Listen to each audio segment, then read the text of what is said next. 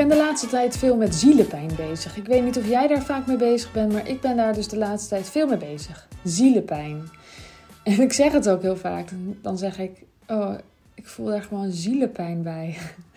Zo was ik uh, voor ja, een tijd geleden al, voor Sinterklaastijd, uh, cadeautjes aan het zoeken. En ik zag hele leuke sokken. En het leek net alsof als je kind het dan aan had, alsof dan een dier een hap van de voet van je kind had genomen. Nou ja, ik vond het heel erg grappig. En ik ging het bijna bestellen. En ik klikte zo door en ik, voel, ik voelde het gewoon. Ik voelde hoe liefdeloos het gemaakt was. Ik wilde dus iets heel liefs geven aan mijn kinderen. En ik voelde dat het liefdeloos was. Ik voelde dat het heel hoogstwaarschijnlijk uh, onder niet juiste omstandigheden was geproduceerd. Uh, in elkaar geknald was, waarschijnlijk in tien keer op stuk. Maar vooral ja, waarschijnlijk door kinderen gemaakt zou zijn in een fabriekje ergens achter in China. En ik dacht, nee, dat ga ik dus niet doen.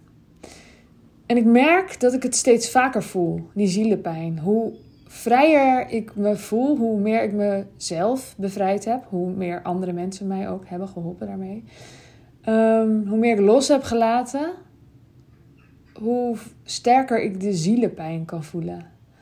En eigenlijk lees ik hier nooit iets over, maar ik gok toch echt wel dat wij ja, het wel vaker voelen. Dat er meer mensen zijn die dit voelen. En jij misschien ook wel. Misschien denk je weer, heeft ze het over? Maar ik, ik kan me heel goed voorstellen dat je snapt wat ik bedoel. Ik hoop ook een beetje dat je snapt wat ik bedoel. En de afgelopen ja, 14 jaar ben ik nu moeder. Ben ik al bezig met voelen. En ik was er mega slecht in. Ik was er de slechtste in van alle mensen. Nee, dat is niet waar. Onzin. Ik wil gewoon graag grapjes maken, weet je. Wil je gewoon alsjeblieft even lachen, ook al kan ik het niet horen. Maar ik vond het echt heel moeilijk. Ik, ik heb wel vaker genoemd, misschien ook wel in deze podcast, dat ik uh, in mijn kraamtijd zat met mijn dochter. En dat ze steeds in slaap viel. En dat ik dan niet wist of ik er nou wel of niet een slokje melk moest geven. En dat een vriendin zei: Wat zegt je gevoel? En dat ik echt blanco voor me uitstaarde, want mijn gevoel zei helemaal niks. Helemaal niets. Ik had nul contact met mijn gevoel. Achteraf weet ik dat gevoel en intuïtie twee verschillende dingen zijn. En dat ik intuïtief zeker wel dingen voelde. Uh, mijn intuïtie deed het wel, maar misschien kan ik nog wel zeggen, die, ja, die voelde ik dan, maar die liet ik dan niet helemaal toe, of soms wel. Ik deed heel veel intuïtief en ik deed toen al heel veel anders dan andere ouders. Ik, ja, ze heeft twee jaar borstvoeding gehad, geen druppel kunstvoeding. Ze heeft uh, heel lang naast ons geslapen. Ze heeft ook bij ons in bed geslapen. Ze had geen eigen kamertje, maar daar hadden we ook geen ruimte voor. We hadden een tweekamerwoning. En ja, wel meer van dat soort dingen. Ze, ik droeg er de draagdoek, niet altijd. Ik zag het meer als een vervoermiddel. Um, ik, maar ik legde er ook zeker wel in de bedje. En zeker die eerste dag ook had ik er... Ja, dan lag ze daar in haar bedje. Dan had de, de kraanverzorgster had er in, het, in haar bedje gelegd. En ik dacht, en nu? Moet ik nu doen? toen kwam mijn moeder binnen. Ik heb dit verhaal denk ik wel in de podcast genoemd. Toen kwam mijn moeder binnen en toen zei ze: Je mag er wel vasthouden hoor. En toen dacht ik: Oh, mag dat? En uh, toen zei mijn vader: Zullen we dat uh, even aan de professionals overlaten of dat mag? Maar um, ja, dat had ik echt nodig om even te horen. En ik heb achteraf gezien vaker dat soort momenten gehad. Um, ja, mag dat dan wel? en laat ik het gevoel toe. Maar voel ik het ook wel en hoor ik het ook wel? En daar is in de laatste 14 jaar wel echt enorm veel in veranderd. En ik voel steeds meer en meer en meer en meer. Tot en met zielenpijn voelen, blijkbaar dus. Ik weet niet of dat het eindstadium is, waarschijnlijk niet. Waarschijnlijk ga ik nog allemaal dingen voelen die ik nu nog niet voel. Maar zielenpijn is een ding, heb ik uh, bij deze gezegd. Dat je voelt, dit klopt niet en ik heb er gewoon eigenlijk helemaal niet een verhaal over. Ik heb er ook helemaal niet allemaal wetenschappelijke bewijzen over. Ik weet dat het heel grappig is om te zeggen dat het allemaal uh, heel lachwekkend is als iemand ergens geen wetenschappelijk bewijs voor heeft. Maar het voelt niet goed, is een echt ding. En heel vaak kan je het ook gewoon opzoeken. Hè? Dan kan je wel leuk met je hoofd bedenken dat iets niet goed is, zoals met die sokken. Een paar jaar geleden zou ik het gewoon onderzocht hebben. Dan zou ik gekeken hebben waar is het geproduceerd en zo. Daar ben ik ook al heel erg lang mee bezig. Ook al sinds mijn dochter klein is, ben ik al bezig met duurzaam shoppen. En uh, fair trade en dat soort dingen. Dus voorheen zou ik het dan met mijn hoofd hebben gedaan en nu voelde ik het gewoon. Ik was gewoon een fysiek, of een, meer een weten misschien. Ik wist, dit is niet oké, dit wil ik niet, dus heb ik het niet gekocht. En eigenlijk heb ik het heel vaak. Als ik hier door de stad fiets, kan ik het ook voelen. ik denk, waarom wonen we hier zonder natuur? Wij wonen dan ook wel echt behoorlijk zonder natuur hier in Horen. Ik zeg altijd, Nederland is het enige land zonder natuur. En West-Friesland is dan weer daarbinnen een van de natuurschaarste dingen. Als je het water even niet meerekent. Daar kan ik niet echt heel makkelijk doorheen lopen. Dus ja, ik eh, kan hier ook wel een beetje zielepijn voelen zo in de stad. Kan ik ook iets aan doen, hè? Maar ik wou even een voorbeeld noemen. School kan ik het ook bij hebben. Kan het op heel veel momenten hebben. Eh, als ik de radio aan heb, kan ik het ook voelen. dat ik denk, nee, ik wil gewoon mijn eigen muziek luisteren en niet al deze shit. Het is gewoon shit. Televisie heb ik het nog veel erger bij. Zoals reclames en praatprogramma's en al helemaal het nieuws. Ik ben echt heel benieuwd uh, of, of, of, of er iemand is, hallo, daar aan de andere kant van de lijn, die uh, enig idee heeft waar ik het over heb. Maar ik geloof dat het mijn gevoel van zielepijn alleen maar sterker wordt. En ik geloof zelfs dat vrouwen ja, nog, nog meer zo bedraad zijn om, om die zielepijn te voelen en te erkennen en daar iets mee te willen, nog meer dan, dan mannen.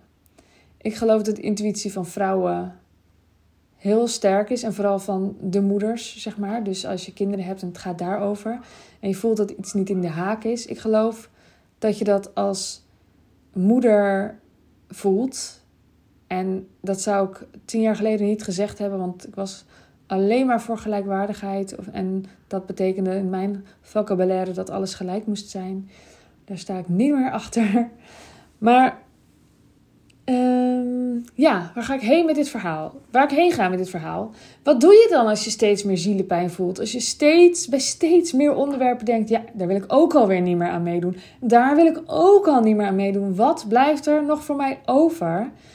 En, en dat is waarom ik zo sterk geloof in de ontwikkeling die ik nu zie. Dat we heel anders uh, elkaar helpen en elkaar dragen. Dus uh, als jij mijn podcast hebt gehoord over één op één werken, dan snap je waarschijnlijk wel wat ik bedoel. Als je één op één werkt, kun je normaal leven, want je krijgt een normaal inkomen daarmee. Maar je hoeft niet van alles met allemaal mensen die niet bij je passen en met allemaal dingen die niet bij je passen. Dus als jij voelt, ik ben gewoon echt een beetje anders. Ik heb last van dingen waar andere mensen helemaal niet zo'n last van lijken te hebben.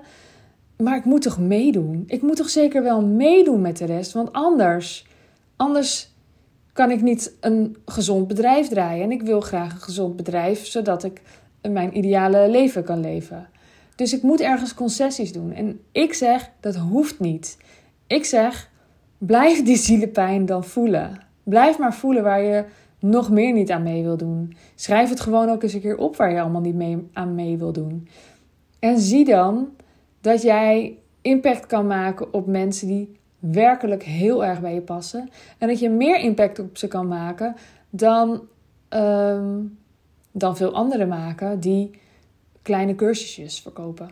Als jij een groter traject één op één gaat aanbieden, waar je iemand echt een heel flink stuk vooruit helpt en daar een goed tarief voor vraagt, dan heb je minder klanten nodig dan als je iets uh, low-end, zou ik het dan noemen, uh, aanbiedt. Uh, waar je dus heel veel klanten voor nodig hebt om dezelfde omzet mee binnen te halen.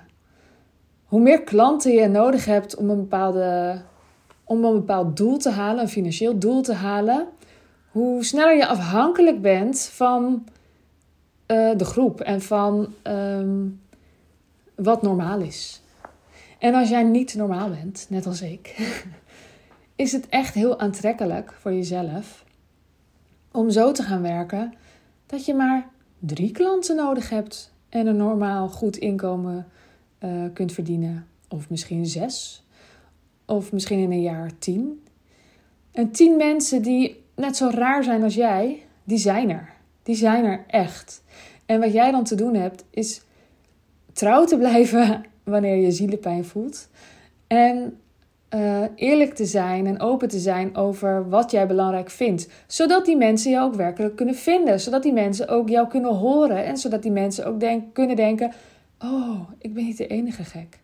Nou, net als deze podcast. Wie gaat er nou vertellen over de zielenpijn? Nou, dat doe ik nu dus. Mocht jij het herkennen, laat me eventjes weten. Ik ben daar wel heel erg benieuwd naar. En uh, mocht je iets mee kunnen, ik vind het echt heel erg fijn als je een screenshot wil maken en hem in je stories wil delen. En als je me tagt, dan zie ik het ook. Want dan help je mij, dan help je de mensen die het gaan luisteren. En, ehm, en uh, ja, dat is ook goed voor je ziel, weet je. Dus dat is heel fijn. Dan zeg ik daarvoor alvast heel erg bedankt. En uh, stuur me vooral ook even een berichtje. Sandy Zacht op Instagram. Hele fijne ochtend, middag, avond, nacht. En tot de volgende keer.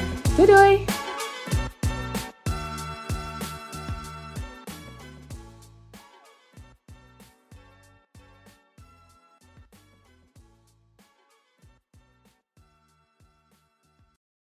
Wil jij bouwen aan 10 keer meer eigenaarschap over je leven? Wil je dat door middel van zelfvoorzienend leven in het kleinste zin van het woord, ondernemerschap en persoonlijk leiderschap? Kom dan bij Community Leven Vrijheid, waarin een hele groep wilde mensen is die hier ook mee bezig zijn, die dit ook willen en die heel graag met je willen uitwisselen over moestuinieren, over grootse plannen, over hun eigen bedrijf opbouwen, over allerlei aspecten die allemaal samen zorgen voor een, een leven buiten de logge systemen. Ga naar wildemens.nl als je erbij wilt.